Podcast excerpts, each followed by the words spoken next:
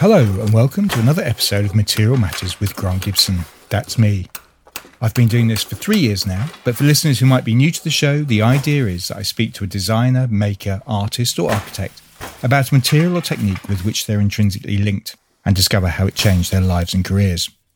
Before I get into that, I have a little bit of news. We're going to turn Material Matters into an exhibition this September as part of the London Design Festival.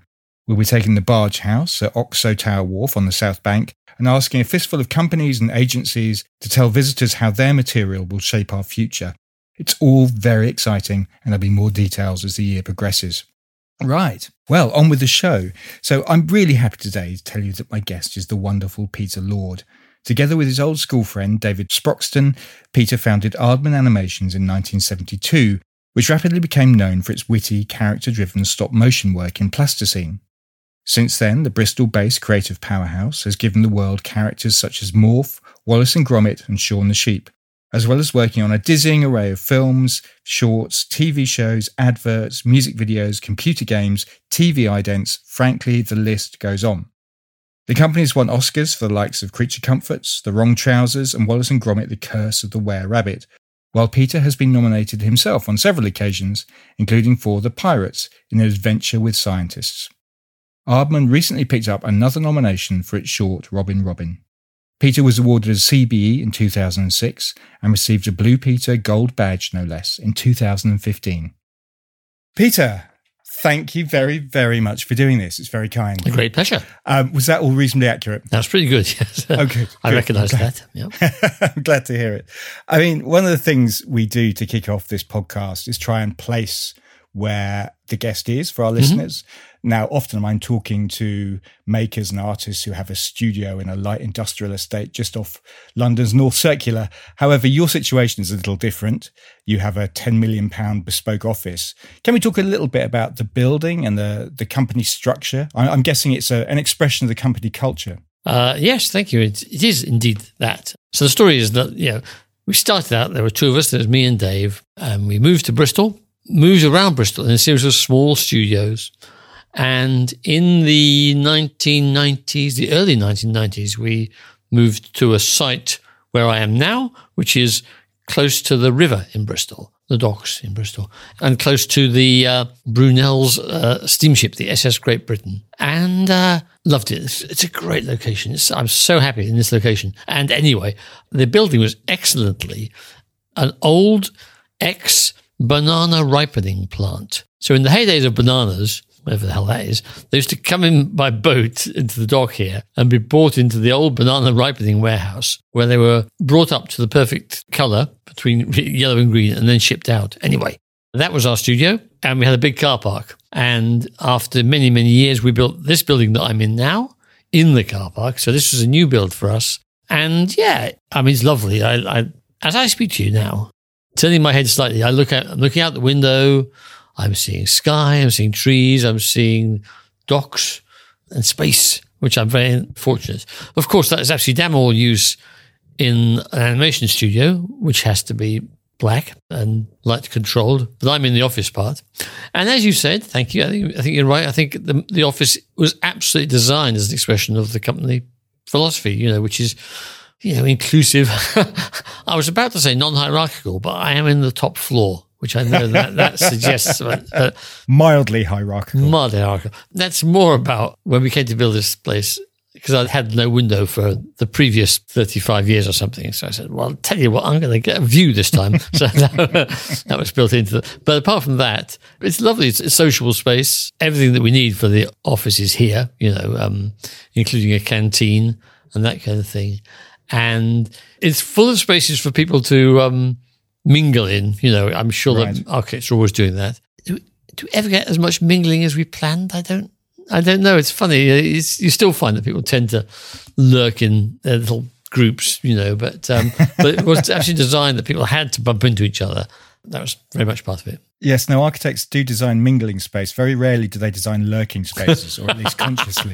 it was actually created by uh, an architect called David Mellor, who's yeah. not the very famous designer who did all the cutlery and um, and the traffic light, but a, a different Bristol-based yes, David Mellor. Yes, yes. No, we had a great relationship with him. It was like, it was mm. lovely. And it's worked out really well because I still think of it as the new building, but it's not. It's 12 years old or more now. Yeah, yeah. It would be rather better, Nick, were it not for COVID, because we've got a very handsome and faintly comical, more handsome than comical staircase, which is a gigantic piece of ply, like one great sweep of laminate with a gentle bounce to it because of the way it's built. If you jog down it with enough energy, it just bounces when you stop, which I love. And it's got a handrail and lots of exposed wood, which is quite a lot. All the surface has been washed off by constant um, hygienic washing over the past two years. Apart from that, we're in good shape. You alluded to it in your what you were just saying, which is um, Bristol, Mm. which has become your base, very important to you. I know you were born there, Yeah. but you and your co-founder David Sproxton, you grew up in Surrey. Yeah. So how and why did you get to end up using Bristol as your base? It was interesting. We were in Surrey, Walton on Thames, and I don't think either of us had much affection for the place. Mm. I was always a bit dismissive of it, really, even though I lived there. So we met when we were at school. Good grief, we met in, I think it was 1966, which is you know, You were 12 years old. 12 years old. That's right. Yeah, wow. Blimey. Yeah. So we met and we got into this animation as a just as a hobby. We went our separate ways to university when the time came. And we I didn't do a fine art course or I didn't do an animation course, notably, because uh, as far as I know, I always tell the story that I should check one day that there was only one available at that time, which was in Guildford in Surrey, which was too close for comfort. So I wanted to move away from Surrey. There was more to it than that, but that's why I decided to do um, English literature rather than animation. God knows how that would have worked out. So I did English literature in York.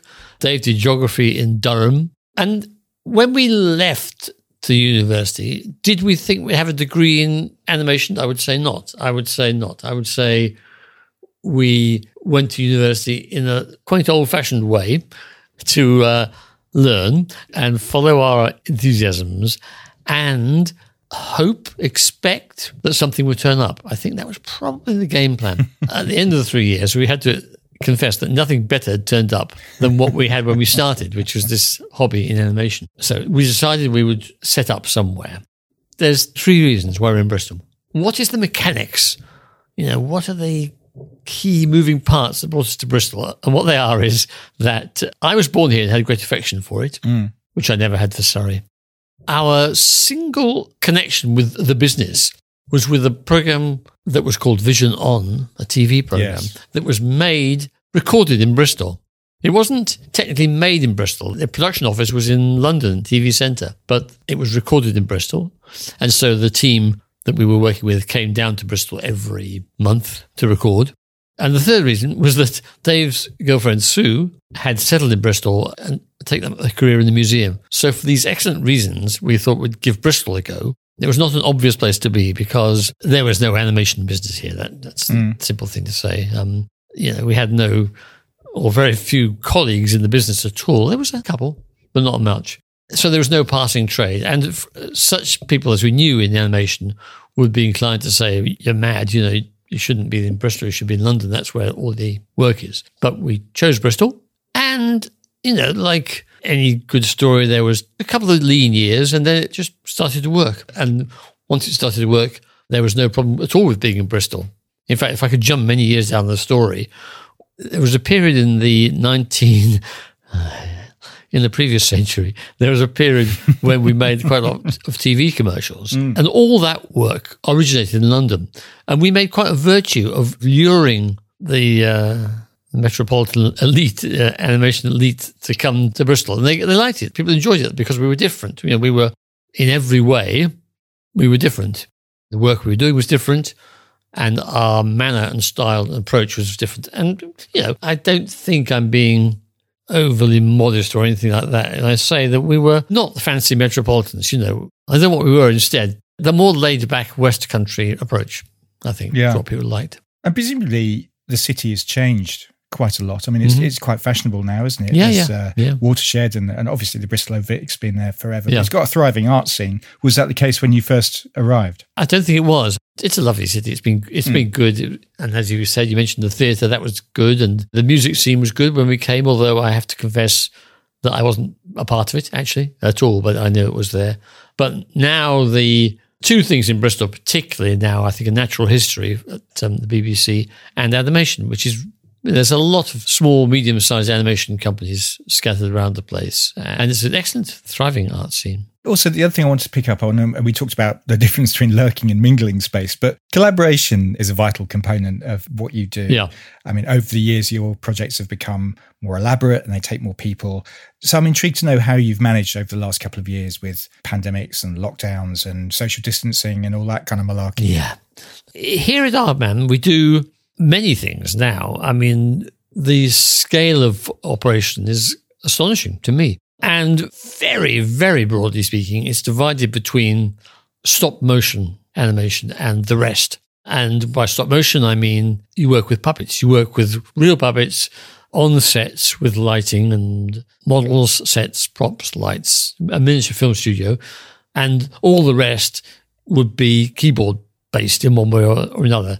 Everything from two dimensional drawn animation to very elaborate three dimensional 3D CG animation. So we do both of those things and a great lot more around it. And the hands on stuff, the stop motion, that had to continue to be done in the old way, effectively, because that required people getting together in a space and mingling, mm. mingling, collaborating was inevitable.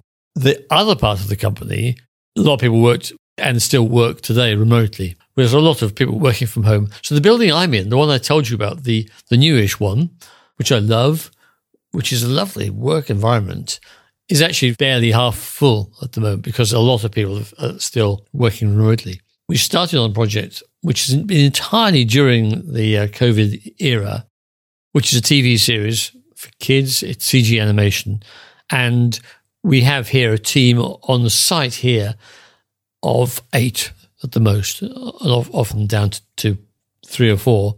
And the other, the, the, whole rest of the crew are all remote around the country. Right. But this is coming into this building is still so important for me. I observe the people with astonishment. You just bump into people when you're here. You just, and then you have conversations and you learn things. And some of the things I learn are really important, you know, really significant.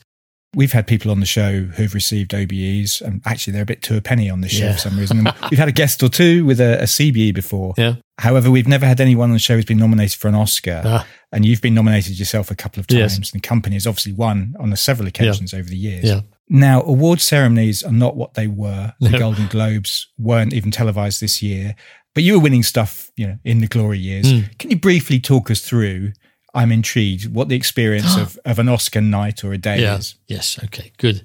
Um, I, I, love it. I absolutely love it. Do you? I do. Yeah. I'm a sucker for it. I have a, the feeling that probably I've got a bit older and uh, and that wouldn't love it quite so much anymore. And also, I suspect it's not as much fun as it was. It's, it's true. So it's in LA, mm. and um, the first time we went, it was hilarious how we knew nothing about how about it at all. My dinner jacket was literally Oxfam's finest, you know, and uh, we didn't know what to do. We just said we just potted around, and Nick won, uh, which was rather wonderful, and that was great. But subsequently, I got we got the hang of it a bit more, and um, everything about it is great because beforehand there's a, a period which is is just fun, which you should bloody well enjoy, especially the sort of two weeks ahead briefly, you're very, very interesting to everyone. So briefly, they they want to interview you, and and you you go on, you know, some weird TV program that no one's ever heard of over here, and you maybe go to a, one of the big studios, like you might go and visit Disney and meet the people there. You're a big deal, you know. That's a lovely feeling. And then the next experience is that he then goes on to win and continues to be a big deal. My personal experience is I then mm. don't go on to win. So after that, things go downhill rapidly because, oh well, suddenly, suddenly the fun does tend to leach out rapidly, which is why you should totally, why you should totally enjoy it before right? Because right up to that moment when somebody says and the winner is, yeah, it's all a high, and after that, it's a bit of a downer. I mean, but the joy of it. I mean, you there's a great limo jam. As far as I can see, there's just limos nose to tail. These days, again, they slightly take the edge off it by checking all the limos for bombs, which is kind of right. so much fun. Yeah. But you know, so you're in the limo, you've got some champagne, you know. All the times I've been, just with a bunch of other people from Bristol, giddy as he could be, you know, thrilled to be there. And then the, the red carpet is amazing, absolutely amazing because it's like it looks. It's just these walls of photographers and camera crews and interviewers, and some of the general public are in there as screaming fans on the bleachers. And you walk along, and there's there's famous people, and everyone's screaming, and of course they're not screaming for you at all, but you can enjoy it. You know, it's, uh, so I, it's a spectacle.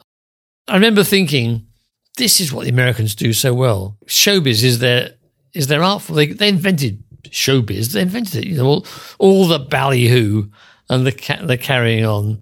Yeah, yeah, yeah. I mean, reading your story, there were two characters I wanted to ask you about, and we will start talking about plasticine at some point. But before we get into that, Mm. I mean, which in some ways seem to sum up your and the, the Aardman's narrative arc. Yeah. I mean, as you said, your first gig was on BBC children's show called Vision On, Mm. which kind of then mutated into Take Hart. Now, for people my age, Tony Hart was this kind of iconic figure. Yeah. I mean, I wasn't good at drawing, and he seemed to make art possible for, for people like me. Yeah, What was it like to work with him? I really liked him very much. Mm. It was great. Literally, what happened was that the whole show was recorded at the BBC here in Bristol, and very occasionally we'd go along to watch. That was quite that was a, a rare thing, but we did. Uh, and then we'd make our filmed sequences at, at our tiny studio, and the two would be put together, you know, by the magic of TV. So that didn't require meeting him very much. But then later we did a, a series of five minute films about Morph, and he was the narrator, and it appeared in Vision. So then we'd see more of him then. Anyway, he was everything he appeared to be. You know, it's hmm. very, very genuine, kind, modest, genuine, just just that, and and a very talented artist. You know, really talented. Also very hardworking. Apparently, I wasn't, I didn't notice this, but it was, I was told by the producers that he'd do these live demonstrations, and they were meant to be quick. You know, because you can't hang around for too long with with um spraying and dabbing with um, bits of cotton wool and powder paint and stuff. So they were necessarily quick, and he practiced them a lot to get them right. You know, so hardworking.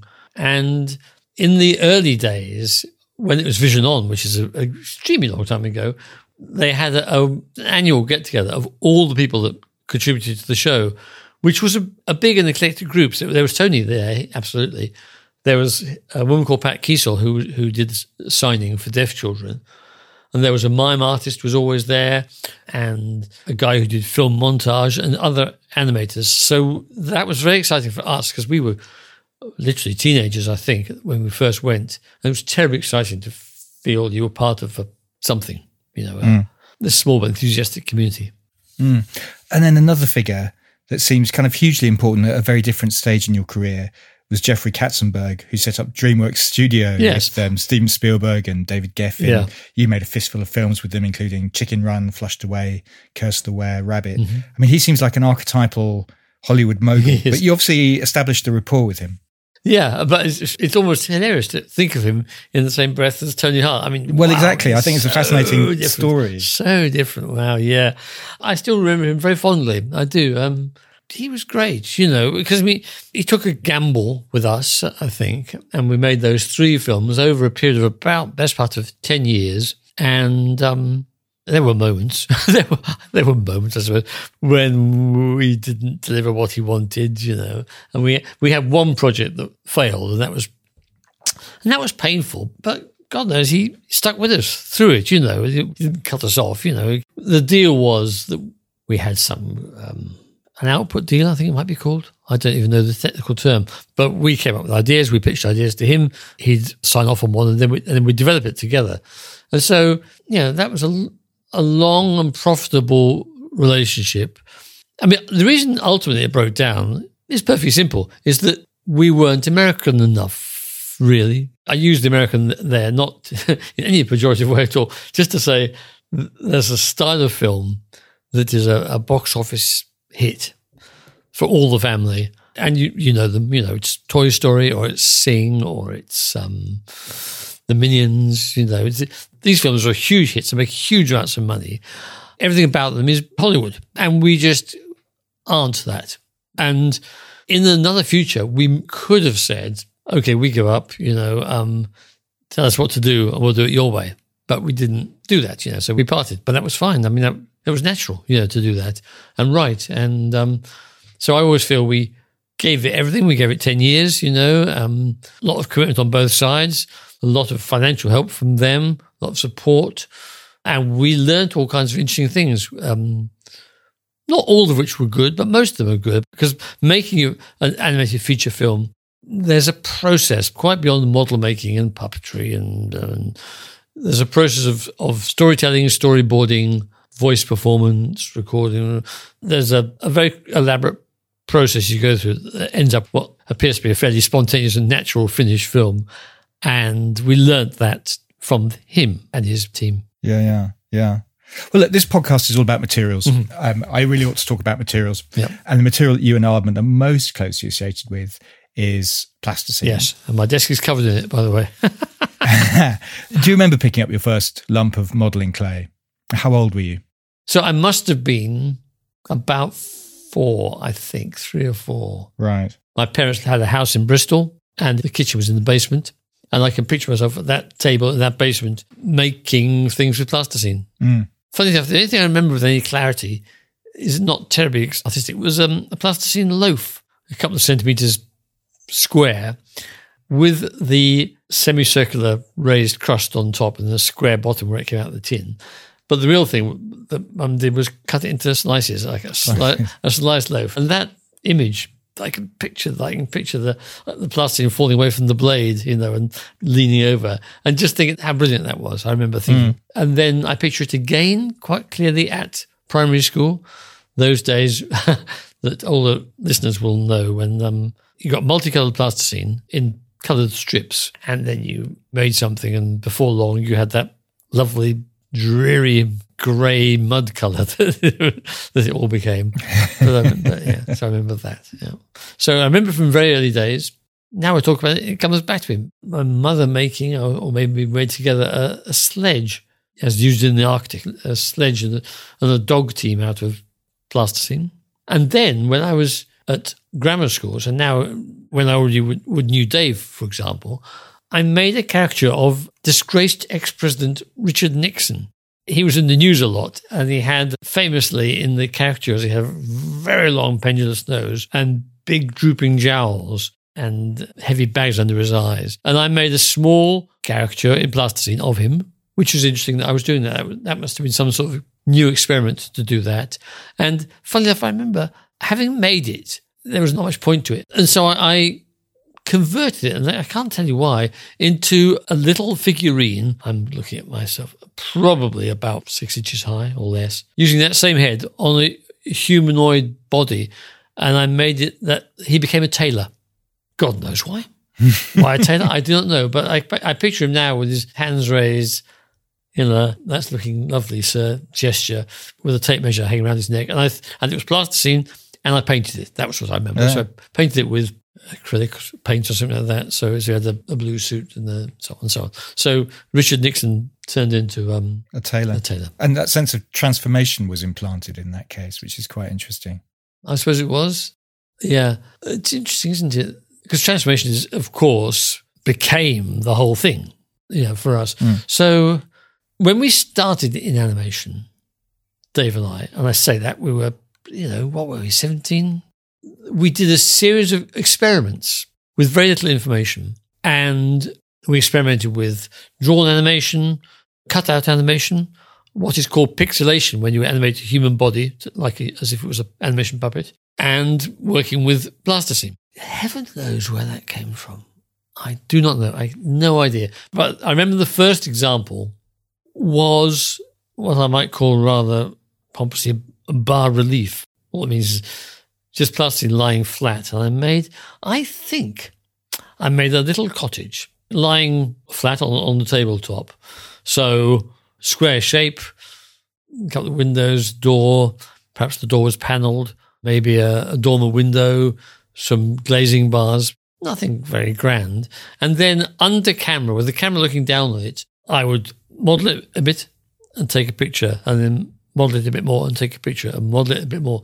And as I recall, that the front door opened up and um, gradually it turned into a, a, flat relief image of an elephant. So the house turned into an elephant under the camera. That was an experiment. You know, that was an experiment. Uh, We did it, and we did the experiments to show to the producer of Vision On for whom we were trying to work, and uh, that was the first time. The first time we used clay. But then what we did was we we followed a different course. We went into drawn animation Yes. instead with the character called Aardman, a superhero Yeah. called Aardman. Who was named after an aardvark. Sort of. Yeah.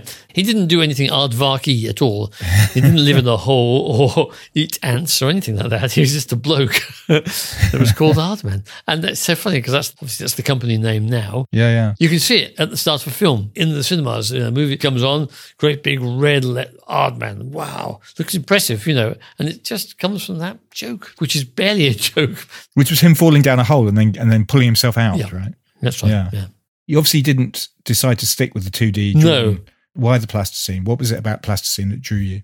the drawn animation was not very good and um, very time consuming. And it's true to say that at that time, drawn animation was the mainstream, whereas now you'd say computer animation is the mainstream. Drawn animation was the mainstream. Everything from Roobarb and Custard, Top Cat, through to whatever Disney was doing this year, through to the Jungle Book. A great ladder of talent, of which we were at the extreme bottom. You know, we were barely even on the first rung and we weren't doing very well. And our stories weren't very interesting and blah, blah, blah. So then we, for some reason, went back to that plasticine transformation. And that was the breakthrough mm. for us. So we took this material, and you mentioned transformation, metamorphosis was a big part of what we did then, but not the only part by any means, but it was a big part. Was, that was the unusual thing. And so we took plasticine models and we might make, I don't know. The first one was a plate of food, some badly made, I will say frankly. Uh, a couple of sausages, um, a few potatoes, and a load of green peas on a plate, meant to look like real food, not looking much like real food, but there we go. And then it, it started to move, easy to animate, and it moved and it squished together and became a bear like quadruped that then stomped off the plate and walked away. So, not much of a story, really, but that was the breakthrough. That it, you know, it was it was using this special thing that plasticine could do, this ability to metamorphose, which is its super strong point. And that's what we then pursued. We did that. We also did conventional little stories. I say conventional little stories, like we would have um, burglars trying to break in to steal a picture in an art gallery. Would make a very a very bad art gallery set. You know, hardboard, really crummy, terrible. And uh, and Dave would light it so that the uh, the burglars had a torch to see their way around. And the puppets were six inches high, you know, and um, humanoid. If it was a burglar, he'd have blue trousers and a yellow jumper and a brown hat, you know. He'd never have a striped jumper because stripes in plasticine, absolute anathema, you know, that would, absolutely impossible. So that was just a little story with with little men, and not so different to what other people were doing. But we were the only ones doing it with plasticine, and as far as we knew, the only people in the world really. And when we could um, make something transform, find one of those stories that involved a magical transformation, then that's when people really sat up and take notice. And you know, I mentioned two things. I mentioned the fact that we we're at the bottom of this animation ladder, barely on it, and that we had these annual meetings where we met our contemporaries. And I, I just remember how much better the reaction was after a couple of years when we were doing the plasticine animation. That's what it Right, was. right, right. Honestly, that from being at the bottom of that ladder with everyone above us, it now felt we had our own ladder. Absolutely. Hmm. There, was no, there was nobody else on it. Like we weren't competing with anyone. At that time, there was a strand of kids animation done in Britain by Oliver Postgate and Peter Firmin. They did it. Bura and Hardwick. They did it. There's a f- company called FilmFair, I think. And these people would do, let's say, the Clangers, let's say Trumpton, Mm. the Wombles. So that was a strand of animation. And we were like that, but we had this extra special thing, the plasticine. It allowed us to do these transformations I talked about. It also allowed us to do something which sounds terribly simple, but was surprising at the time, is we could change the faces. Those other ones I mentioned, the Wombles, as I remember, had um, the ability to twitch their noses. That was about it. And lots of the others, they never changed the face. In fact, I think they tended to make a virtue of it. Perhaps the finest example of the old school would be uh, the Magic Roundabout. I don't know if you remember that one. Mm, oh, yeah, yeah. I mean, that is, it's going back a very long way. It was Dougal and Gertrude and yeah. a French series dubbed into English. Yeah. It featured puppets, and they had big heads, and there was a face painted on the head, and they didn't change. It just it did for all purposes. And by convention, they didn't change their faces. Whereas with plasticine, it was fairly simple to resculpt the face while you were animating. Now that technique is highly sophisticated, but at the time it wasn't sophisticated mm. at all. And so it was easy to carve on a frown, for example. You know, your character's puzzled, stick on the, a frown. And that probably doesn't sound like anything now, but at the time it was surprising because it wasn't part of stop motion animation. Very good. We've talked about Vision On, and that's where you had this gathering of animators. Yeah. As we've said before, that show was cancelled, but then Take Hart happened, and you created Morph, which again, for people of my age, completely iconic character made out of plasticine.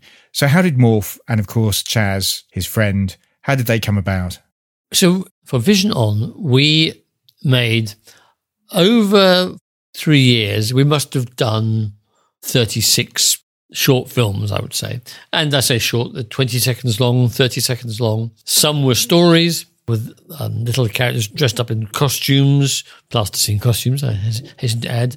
Some were more surreal and were more just about movement and changing shapes. Some were magical. And they were all different. And towards the end of that period, we hit an idea of some little creatures who were pretty magical. And there were five or six of them in different colors, and they all looked the same, but in different colors. And they were smaller than Morph, and they had long, pointy noses and two arms and two legs. So they were creatures.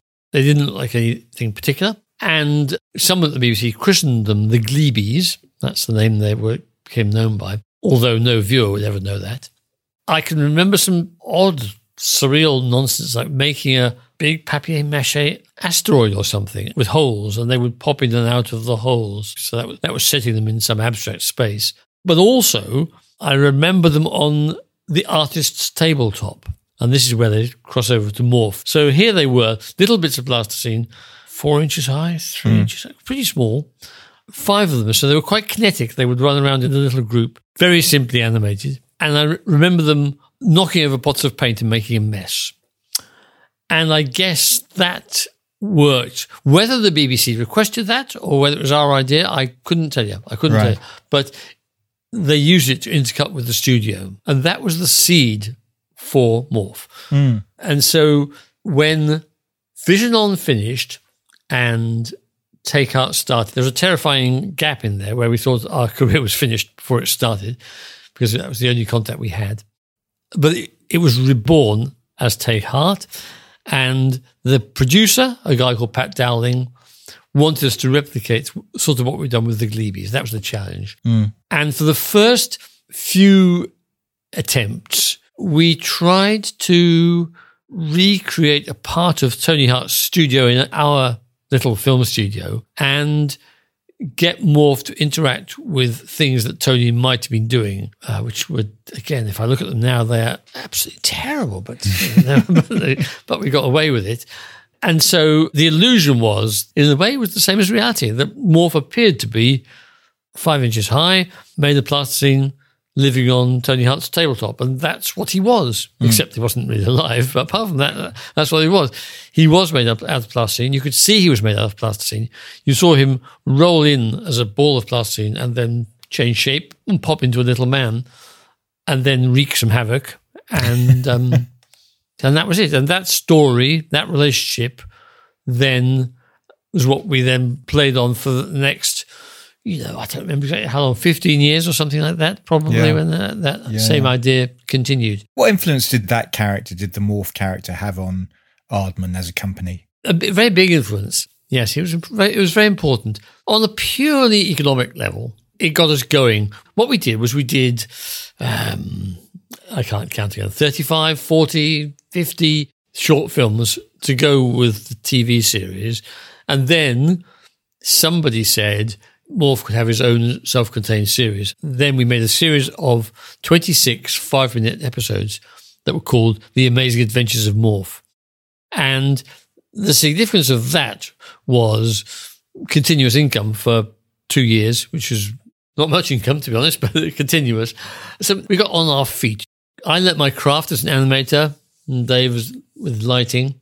And we discovered that we created something that people really loved, you know, people related to strongly. And that was priceless. And it gave us some economic freedom. I mean, honestly, it allowed me to buy a house, which is a funny thought now, given how difficult it is for young people to buy a house. On the on the basis of being able to point to my income, which was paltry, in those days, the fact that we seemed to have a two year contract was enough to buy a house, whereas as a freelancer, you wouldn't stand a chance. But it's also true that at that stage, there wasn't much impact outside because nobody with any influence had ever seen it, is the truth of the matter, because it was seen by kids largely and um, perhaps non working mothers largely. That was like the main audience. And so I can remember as a young man going to a party oh, what, what do I do? I do animation. Yeah, oh, well, I'm, uh, ever seen Morph? No. It had no impact at all in parties. Whereas now, big hit now, now, now, now guaranteed um, passport to famous celebrity. But, but, but then it counted for nothing for a long time. I remember that in jumping ahead a little bit to the early 80s, we did a TV commercial for Lurpak butter, yes. a man that seemingly yes. made a butter. And we got that because of Morph. And we met the young, the young creatives, as they're known in the advertising, who must have been, you know, eight or maybe even 10 years younger, you know, newly graduated from somewhere. And they knew Morph from their school days. Yeah, yeah. When that happened, that was the start of something. So Morph was the key into the advertising industry, which is interesting. He kind of was, yeah. He, yeah. he kind of was. I mean, you did, as you just said, you had a bit of a lull after Morph came to a conclusion. And it yeah. seemed to me there were two things that changed, one of which was the launch of Channel 4, yes. which is what, 1982. Mm-hmm. And the other one was the rise of the British advertising industry. Yes. I, I guess both of them, in slightly different ways, took risks. Yeah. And Channel 4 took a film that the pair of you had made called Down and Out yes. and turned it into a series of shorts, which was uh, animation for adults, I guess. Yes, it was. Yes, yes. Down there, it's quite interesting. Talking of plasticine, it's interesting because we were approached by a producer in the BBC in Bristol, a guy called Colin Thomas, still a friend to this day, a sort of a, a, a somewhat radical filmmaker in the days when radicalism was favoured, who made political documentaries and all kinds of stuff. And he commissioned us to make a film based on an idea which was an existing idea. It's funny how the stories just go back and back and back, but you don't know where to start. In the 50s in America, there were filmmakers called John and Faith Hubley, and they made more than one film where they had recorded the voices of their children talking and playing. So they recorded the voices and dramatized the kids' imaginative play in drawings. So if the kids said, "Oh, and there's a monster, and there's a dragon," then they'd draw a dragon. And if the other kid said, "Yeah, with a big hat," then the Poppy's got a big hat. That sort of thing. That sort of thing. Anyway, that idea was passed on to us, to me and Dave. Colin had this idea to make a series based on that principle. So we embarked on it. Of course we did because we had no work. So we'd do anything. We'd do anything. and um, we embarked on it, not knowing at all what we were doing. But Colin was a sensible influence. And what we did, I'll tell you what we did, and then I'll try and work out why we did it. What we did was we sent a sound recordist, or the BBC sent a sound recordist, to a Salvation Army hostel in Bristol and hid a microphone to just pick up the conversation when people came to the desk that wanted a bed for the night.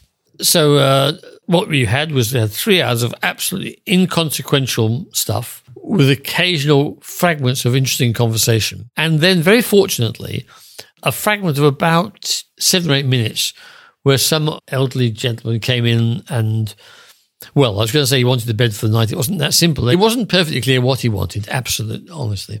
But we recorded that and it had dynamic to it, it had shape to it. And what we did in the end was we more or less dramatized it with little plasticine figures. It sounds odd. It's, it is odd. Um, And I can't tell you why it worked, but there was some magic in the extreme naturalism of the conversation, which was very real, unquestionably real, the sort of thing that you couldn't write it.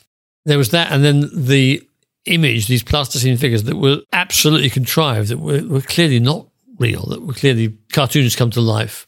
We were challenged to make the figures appear to talk. So let's just say, so the figures now they're a bit bigger than Morph. They're almost twice the size of Morph. And the guy who is behind the counter is wearing a blue uniform. The old man that comes in has got a brown jacket, grey trousers, stone coloured shirt, flesh coloured face, both made of plasticine. And the old guy asks what he wants and gets confused and sounds slightly paranoid at one stage. My job was to dramatize that, to make this plasticine head really appear to say those words and perform the emotions. That was very new. That was more new than Morph, I think, really. And it had a sort of a, a, faintly political feeling because it was about, you know, this disadvantaged bloke. And in a, a way which was not true, but was fiction, we made the guy behind the counter rather unsympathetic, which was interesting because I don't think he was. But by the way we shot it and the way we made his face look, we could make him appear to be unsympathetic, and that's what we chose to do. And it made for a sort of drama, and, and it had a strength to it, you know. And um, it was very little seen because things weren't in those days. You know, if you missed it, you missed it. And it never came back again. But it got some reviews, and it was striking. And that became our second strand. So there we had two strands. We had the morph strand, which was playful and for children. Was about comedy. And then we had this other strand, which was for adults. So, um, so both of them were very useful, and both of them were, you know, let's bring the conversation back to plasticine again. Both of them were made possible by plasticine. The guy talking was a very interesting case. And the, I don't know what to call him, the old guy that came in. I did a test, and when I sat down to do a test, I had never done anything like it before. Nobody had. Nobody had ever done it, it before. Lip sync with lump of plasticine. So we broke down the sound so we knew how long every sound and every syllable was. And then I matched that with a dope sheet with this plasticine head. And I tried to sculpt the mouth to look like those sounds. What else can I say? You know, we had some bright, shiny eyes, which were teddy bear eyes I'd bought from a doll shop. Bright, shiny glass teddy bear eyes stuck in the head. And I thought this was very cool because I thought that the plasticine looked like flesh and the eyes were shiny like, know, like eyes. The first test was a nightmare absolutely just just like you know horrifying because the eyes didn't move; they just stared glassily like a corpse, very like a corpse. And below them, the mouth squirmed around in the most ugly fashion. Was, you know, that was a learning curve. So the second test was a simpler, stronger face, a more sculptural face, um, with the more of a separate jaw, and the eyes were now beads that were sunk into the head and by making the eyes move to making them swivel, to focus, to glance, suddenly the, then the face came to life. You know, we, we discovered something, yeah, pretty amazing, I think. As I say, we'd never seen it done before. When we started, we didn't know if it was possible. And of course, that's what we're still doing today. Yeah, yeah. And it sounds like, I mean, the style, at least the recording, sounds like the seeds for creature comforts. Yes, well, absolutely. It was. Yeah, yeah. Absolutely. That was it. Yeah. And creature comforts has, has, since been very important to us as well. So all these things you do, you, these these seeds you plant, can be really, really influential. Yeah. Grow in different directions. So you had the adult strand, and then you obviously had this advertising thing going on. You've mentioned Lurpak, but you also did the Scotch videotape, the one that went re-record, not fade away. Right, yeah. Again, for a certain generation, is very evocative. yeah. Cuprinol uh, is another one you did. I mean, you, you obviously enjoyed working with the advertising industry. Yes, yeah, I enjoyed it very much. Actually, yeah, I did. I it was a kind of a golden era. Advertising was very playful and it was very um funky is a rather bad word, but I mean um everyone was a maverick, so it seemed. And the last thing they were was slaves to what they were doing, which was selling stuff. You know, so it was very amusing that there'd be in our world, there was us, we were the makers. There was the people who commissioned us. They were the creatives, art director and the, and the writer and the producer. And then somewhere beyond them, away from us, was the client, the, the person that was actually paying for the whole mm. thing. Mm. And I'm not saying for one moment that the client wasn't respected. No, no, no.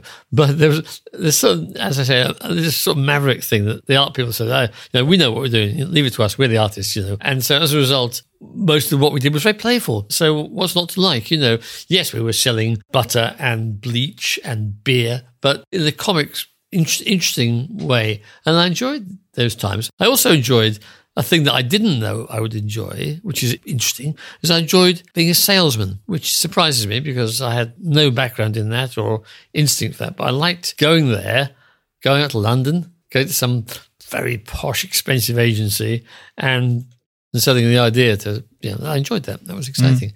And by the way, we made a lot of money. That was also well. Good. Yes, I was going to ask. I mean, not so much about the money, but I guess the company got larger. I mean, you had people like well, Nick Park joined in 1985. Um, I mean, what effect did his arrival have on the company? There's a lovely deal that I, I was reading that that you arrived at that he could finish his student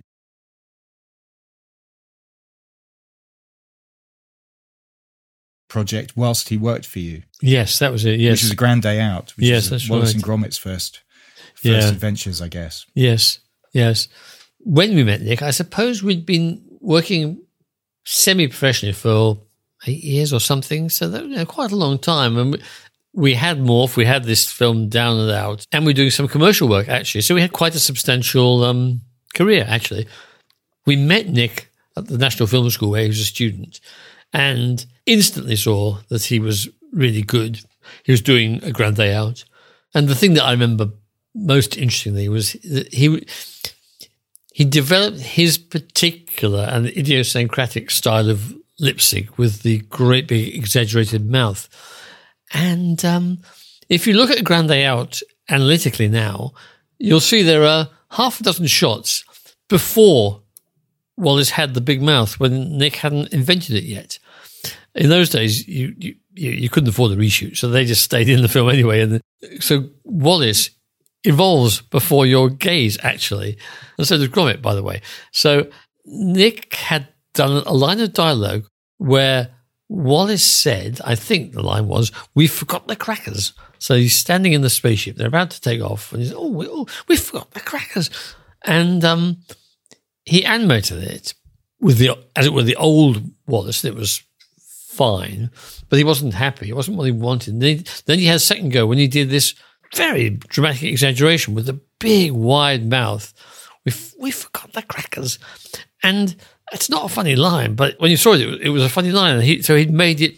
You know, his animation was fundamentally funny, which is great, great. That's his great skill in in a way. I mean, he's he's a comedy genius, Nick. So he was making his film.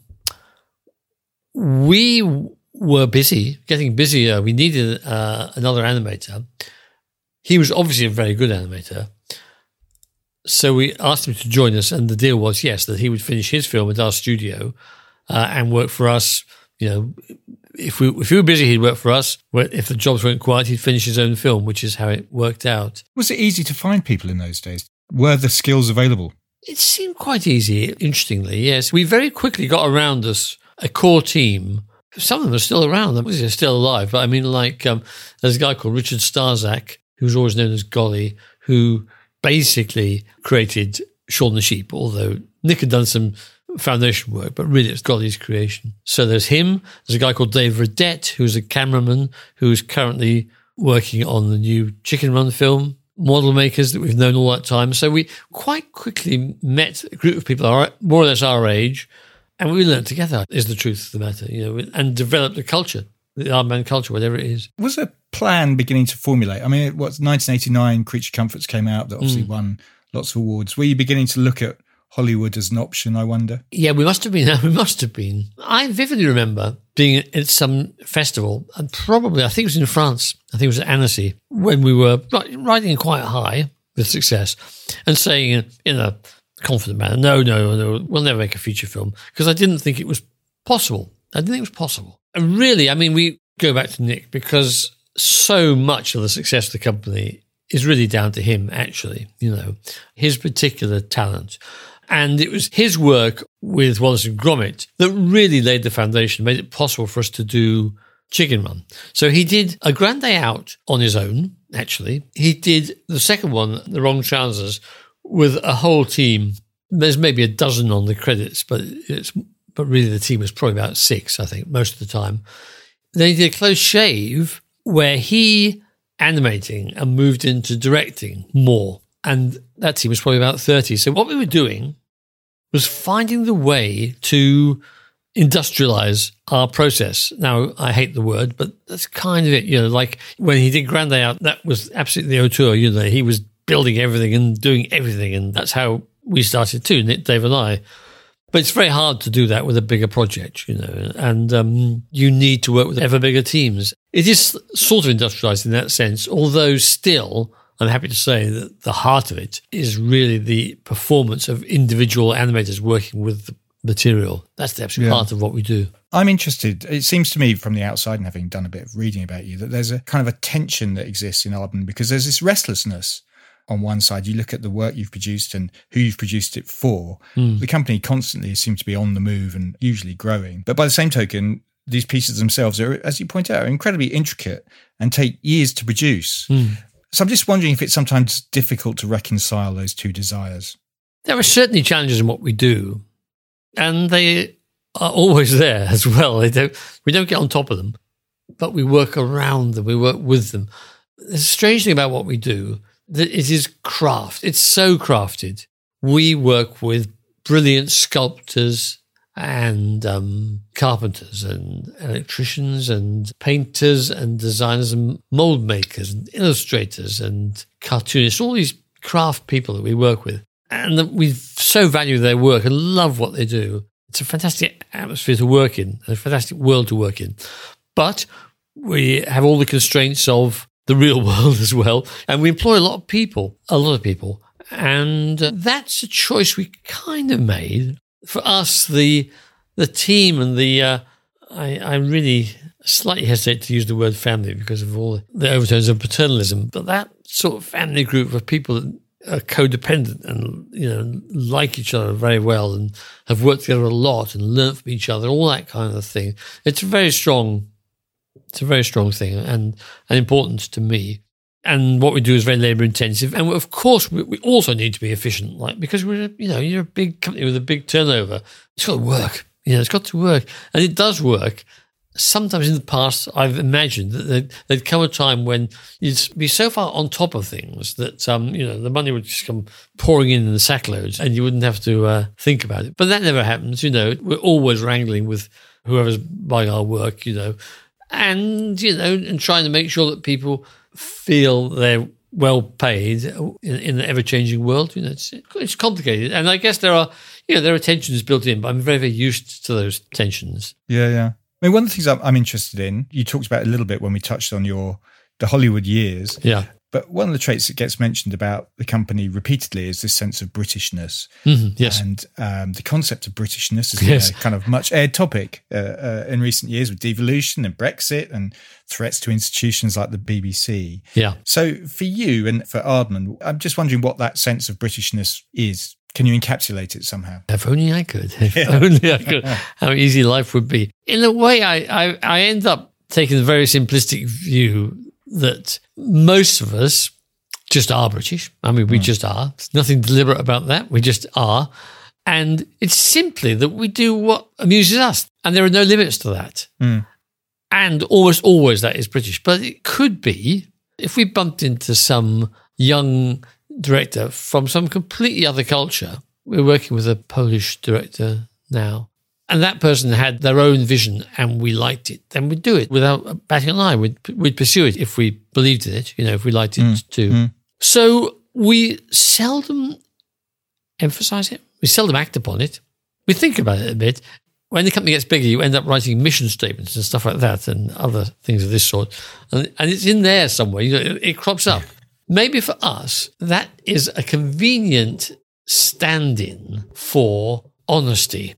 And I mean doing the thing that you believe in, not the thing that you think that the public's going to like best Yeah. or is going to be the most lucrative. So you just, you honestly pursue your own instincts Yeah, yeah. which happen to be British. Yeah. But it becomes marked, though, when you're working with Hollywood, as we have been. We've been working hand in hand with Hollywood. There, the, the difference is clear and dramatic. I mean, you, sometimes I watch a Hollywood movie, and I will tell you, I will f- happily confess that sometimes I think, God, I wish I was American, because the the way they use like the fast wisecrack, which is not British. We don't do that. We do something else, you know, which I love. But that real quickfire gag, gag, gag, gag, gag that they the best American animation does. I wish I was American so, could, so we could do that genuinely, but we couldn't do it genuinely. It would be, it would be some weird fake thing, so we don't do it. With the films came new technologies. Your your movie Flushed Away, which was what 2006 was done in CGI, for example. I mean, Yeah. was it important that the company didn't get pigeonholed with around a single material around claymation? I think it was important. Yes, I think it was. It's very funny with the whole. You said claymation, so I'll use it, even though Yeah, I'm never sure if should I use that. Is that I, word? well, we don't, but everyone else does. Yeah, So I don't really mind it. I thought I'd wait till we're an hour in before I started using that word. I don't really mind it. I have no objection, objection to it, but we don't do it. Let's say it. So, one of the debates within Aardman, and as you suggested a minute ago, that there are debates. We're not static. One of the debates is: Do we keep doing just what the public love, or do we give them something different? You know, hmm. because hand on heart, what Nick Park does is what the public love best. As I said, he's a genius. But there's only one Nick Park, and what you don't want is someone else pretending to be Nick Park. You know, so ideally, what, what you want to find is another comedy voice that fits in well. You know, Richard Starzak, aka Golly, is mm. perhaps the prime example because he, he has quite a different sense of humor. You know, from Nick, I would say a very different sense of humor. But with that, he made Shaun the Sheep, which is fantastic. You know, Nick would never have done Shaun the Sheep like that. He would have done something different with it. So finding genuine talent is what we're looking for. So go back to commercials now for a moment. Now in commercials, there was in our heyday in the 80s and 90s, if you saw anything three dimensional animated on the screen, our man was your man. That we were the people that could do that. You know, whether that be a figure made of wood like the Cuprinol man, or a figure made of butter like the Lurpak man, mm. or a figure apparently made of metal or of glass or of Lego. We did all these things, and we were the only way to do it. And gradually, we were aware of this new technology that was creeping in this CGI that could do those things. Initially, they could do them, and then gradually they could do them much better than us. So that side of our work was kind of fading away a bit. So, in a sense, getting into CGI was insurance, perhaps, is the best way of looking at it, you know, uh, so that we would be ready. Because one of those internal conversations was always, we can't keep doing the same thing. We can't just keep doing the same. We must keep evolving. The best people keep evolving. So we try to evolve. We do evolve, heaven knows. But then we're smart enough to think, well, you know, Nick loves Wallace and Gromit, and the general public loves Wallace and Gromit. So let's do another Wallace and Gromit film. You know, of course, it'd be kind of bonkers not to. So we we are doing that. So now we're working on the Wallace and Gromit film, and we're working on the CG series, and we're working on a CG game, and we're working on a CG um, feature film that, that may never happen. But yeah, so we we do lots of lots of things. And how's technology changed the way you make the work in clay? I mean, I remember visiting you the first time we met was when The Pirates was uh, Oh, yeah. about to come out.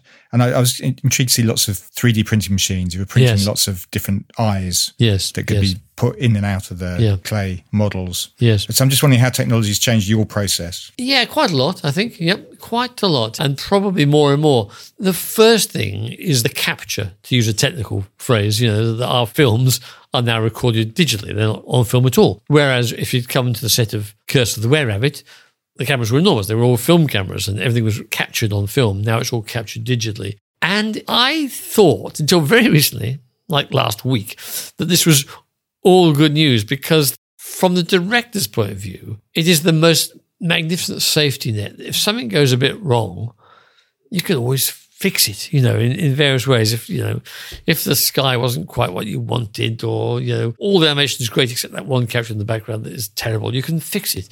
In the old days, it was much harder to fix it. I like that about it very much. I liked it as a director.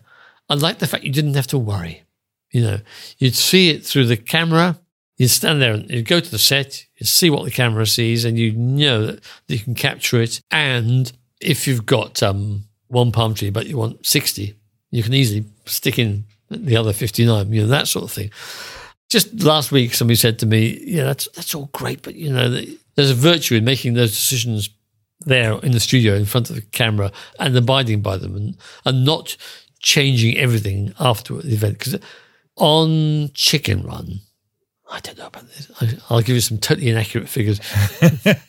yeah, it might be that, that one in all the shots, one in five would have had some post production right trickery right. in it. Yeah, Whereas yeah. now in every film we make, every shot has got some technical intervention mm. in it somewhere along the line. Mm. But generally, I like it very much. And then like the 3D printing is interesting. Is interesting.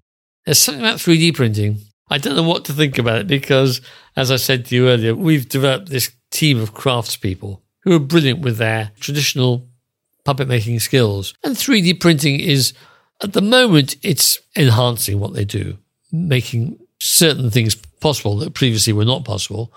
I'm dismayed by the thought that it might take over because the model makers, the puppet makers, is one of, one of the joys of our studio. These rooms where all these people work away doing the most esoteric things brilliantly and making mold, casting latex, casting silicon. You know, some of it's mass production, some of it's exquisite manual work, real craft. And I find it fairly dismaying that that might all be replaced by a bunch of people sitting at keyboards. Yeah, yeah. Technology has also changed how projects are funded and distributed. You used a Kickstarter campaign when you brought Morph back to life a few years ago. Yeah. Why did you decide to go down that route? I wonder. I think it's funny actually because the world's changed quite a lot even since then, hasn't it? It mm. has really. I think it was because we wanted to do more Morph and we couldn't find anyone to fund it. We couldn't find anyone to fund it. Whereas now, I suspect we could. And once it was suggested, somebody in the room suggested that we should do it, and we thought, really? Yeah, can we can we do that? Like a, a world-renowned successful company like Aardman, can we do that? Is that okay? You know, but we did, and I rather enjoyed it. And we chose to do it on a quite a personal level. You know, so for example, the key backers would come to visit us. That was part of the deal. You know, so they'd come and you know visit the studio with wine them and dine them and show them you know, the tricks of the trade and that kind of thing. And I enjoyed that. That was that was a nice thing to do. That made, made it more personal in the end. And now you have loads of YouTube channels, so you don't have yes. to wait for the BBC or Channel Four no, or, I know. to come and show your wares. Yes, I mean the whole social networking thing is. Um, going at a prodigious pace, which I cannot keep up with at all. Mm. But the young people here are doing a great job. They, yeah, of course, I'm, I'm joking, and yeah, it's all, it's true. They, they, they, you know, they understand it. They speak the language. You know, they they know how it works, which I kind of don't. I mean, I'm rubbish on social media. I quite like doing it, but I, I never get the hang of it. After years, I still haven't got the hang of it. well, you got back to my message on Instagram, Peter. Yeah, you see, that, that's, that's all I care about, really. It takes me a while, but I get there. Yeah, yeah. We're coming to the end. You've given us a lot of your time. I really appreciate it. Thank yeah. you. We need to talk about you and David. You've had this remarkable creative partnership for so many years. I mean, yeah. have you managed to make it work for such a protracted length of time? I believe that um, there's two great things. One, and one is mutual support, and the other is difference, and both are really important. So the mutual support thing. If some student says to me, you know, how do I get on in the business? I, am inclined to say get a partner, just because mm. it's worked so well for us. You know, so different skills, you know, di- different skills, very different skills actually between Dave and I um, but baked into each other, different attitudes, different approaches. But um, being in the partnership is an immense comfort and reassurance. You know, someone to celebrate with when it goes well, and someone to lean on when things go badly. I think that's really, really important. Mm. And then difference, I guess it's closely connected. It's just ha- having a different skill set. You know, so you get the best of both worlds. I mean. Dave knows things in most amazing fashion, which I don't at all. I mean, I suspect he could give a cogent lecture on 20 different subjects that would last for half an hour. And I'm, apart from talking about plastic, I'm stumped after about two minutes. I think you know, that's different. And uh, David's technically minded and loves it. You know, always loved film and lenses and computers and stuff like that, which I've never really understood. We both had an instinct for storytelling, which we combined in the early years, but probably now we, we have very different instincts for storytelling. There's one amusing feature which strikes me is that um, if we're designing something, I, I am planning a, sh- a shoot, then planning shots, because I'm left handed and he's right handed, and we would always see the world in mirror image to each other. Mm, you know, if we if we sat down to think about an idea, I naturally assume that Morph is on the you know left of screen and Dave naturally assumes he's on the right of screen, that kind of thing, and that's it's always continued. Uh, interestingly, so yeah, and third point, or maybe it's the same point again, that although we're different, very different, really, in, in skill set and personality, actually, I think, really, most importantly, we felt the same about the important things, which is the way we run the company, which, frankly, phrase it how you like, has never been to make money. Like, I mean, hmm. we do, but that's absolutely not why we do it. That's not why we do it. You know, we do it for the love of what we create. And one of the things we create is a community. So it's that. Yeah. So it's the films and the community that we love that keep us going. And we don't do it for the money. We just never have. So, you know, neither of us has a second home or a fancy car or anything. We just happen to feel that way. Whereas if you've got uh, two competing agendas there, that's difficult then. That's dangerous, perhaps. And Aardman, of course, is now employee owned. Yes. I guess you've actually probably described why you went down that route because it would have made financial sense, I I imagine, to have sold to somebody bigger. Yeah, it would. Yeah, yeah. I said to the team, the workforce, whatever they're called, the partners, when we all got together before we did it, when we were announcing it, I remember saying, and it was absolutely genuine, I said, the reason we're doing this is because we love the company. And I think that is actually it. That is it. That's the reason we're doing Yeah. it. And a sense of fairness towards those people who helped us to build it. Absolutely. But above all, for me, because I love the company, the last thing I wanted on earth was this thing that we'd grown over 40 plus years to be just a thing, an asset to be traded around, bounced around, because that's what we wanted to avoid. You know, Yeah, like yeah. we could have found some company that we really like the look of, you know, and trusted. Ah, you know, let's, let's sell it to old so and so. They they're a good bet. But the way the world works is that old so and so then him or herself then gets bought out. And before you know it, you're just an asset, you know, someone's asset. And I never wanted the company to be that. So that's why I did it this way. Yeah, yeah. And so, what's the future for you? You're not going to retire, are you? No, I'm not going to resign. No, I don't. No, I don't think I am. I mean, I will. I presume I will one day.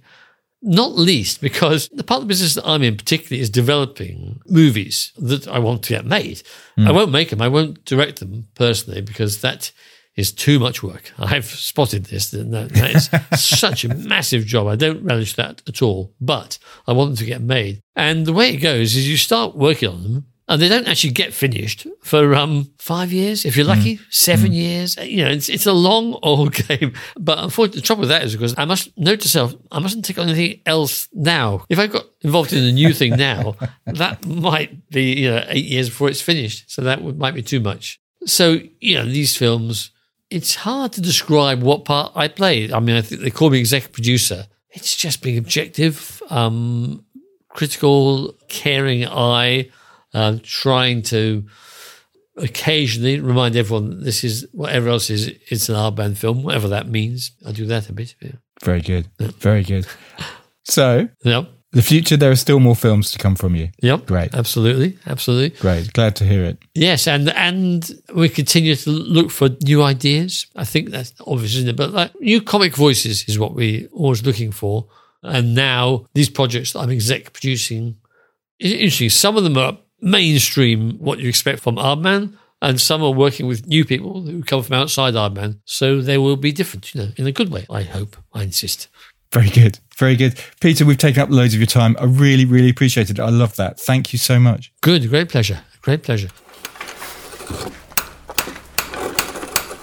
And to discover more about Peter and Aardman, go to aardman.com.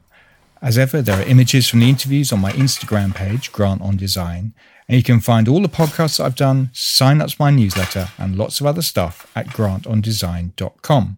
Finally, and this is really important, if you've enjoyed listening and want to see this podcast flourish, then please rate and review on Apple Podcasts or wherever you listen to this from. And it would make me incredibly happy if you went to my Patreon page and made a pledge at patreon.com forward slash material matters. For as little as £2.50 a month, you can receive exclusive posts, blogs, and thoughts from yours truly, as well as getting access to each episode before it's published to the wider world. Material Matters is a completely independent concern, and any help you can offer would be hugely appreciated. Ultimately, you'll be helping to take the message of the importance of materials, skill, craft, and design to a whole new audience. Next up, I talked to Elaine Yan Ling Ng about her new work with waste eggshells. Look out for that next week. Thanks very much for listening.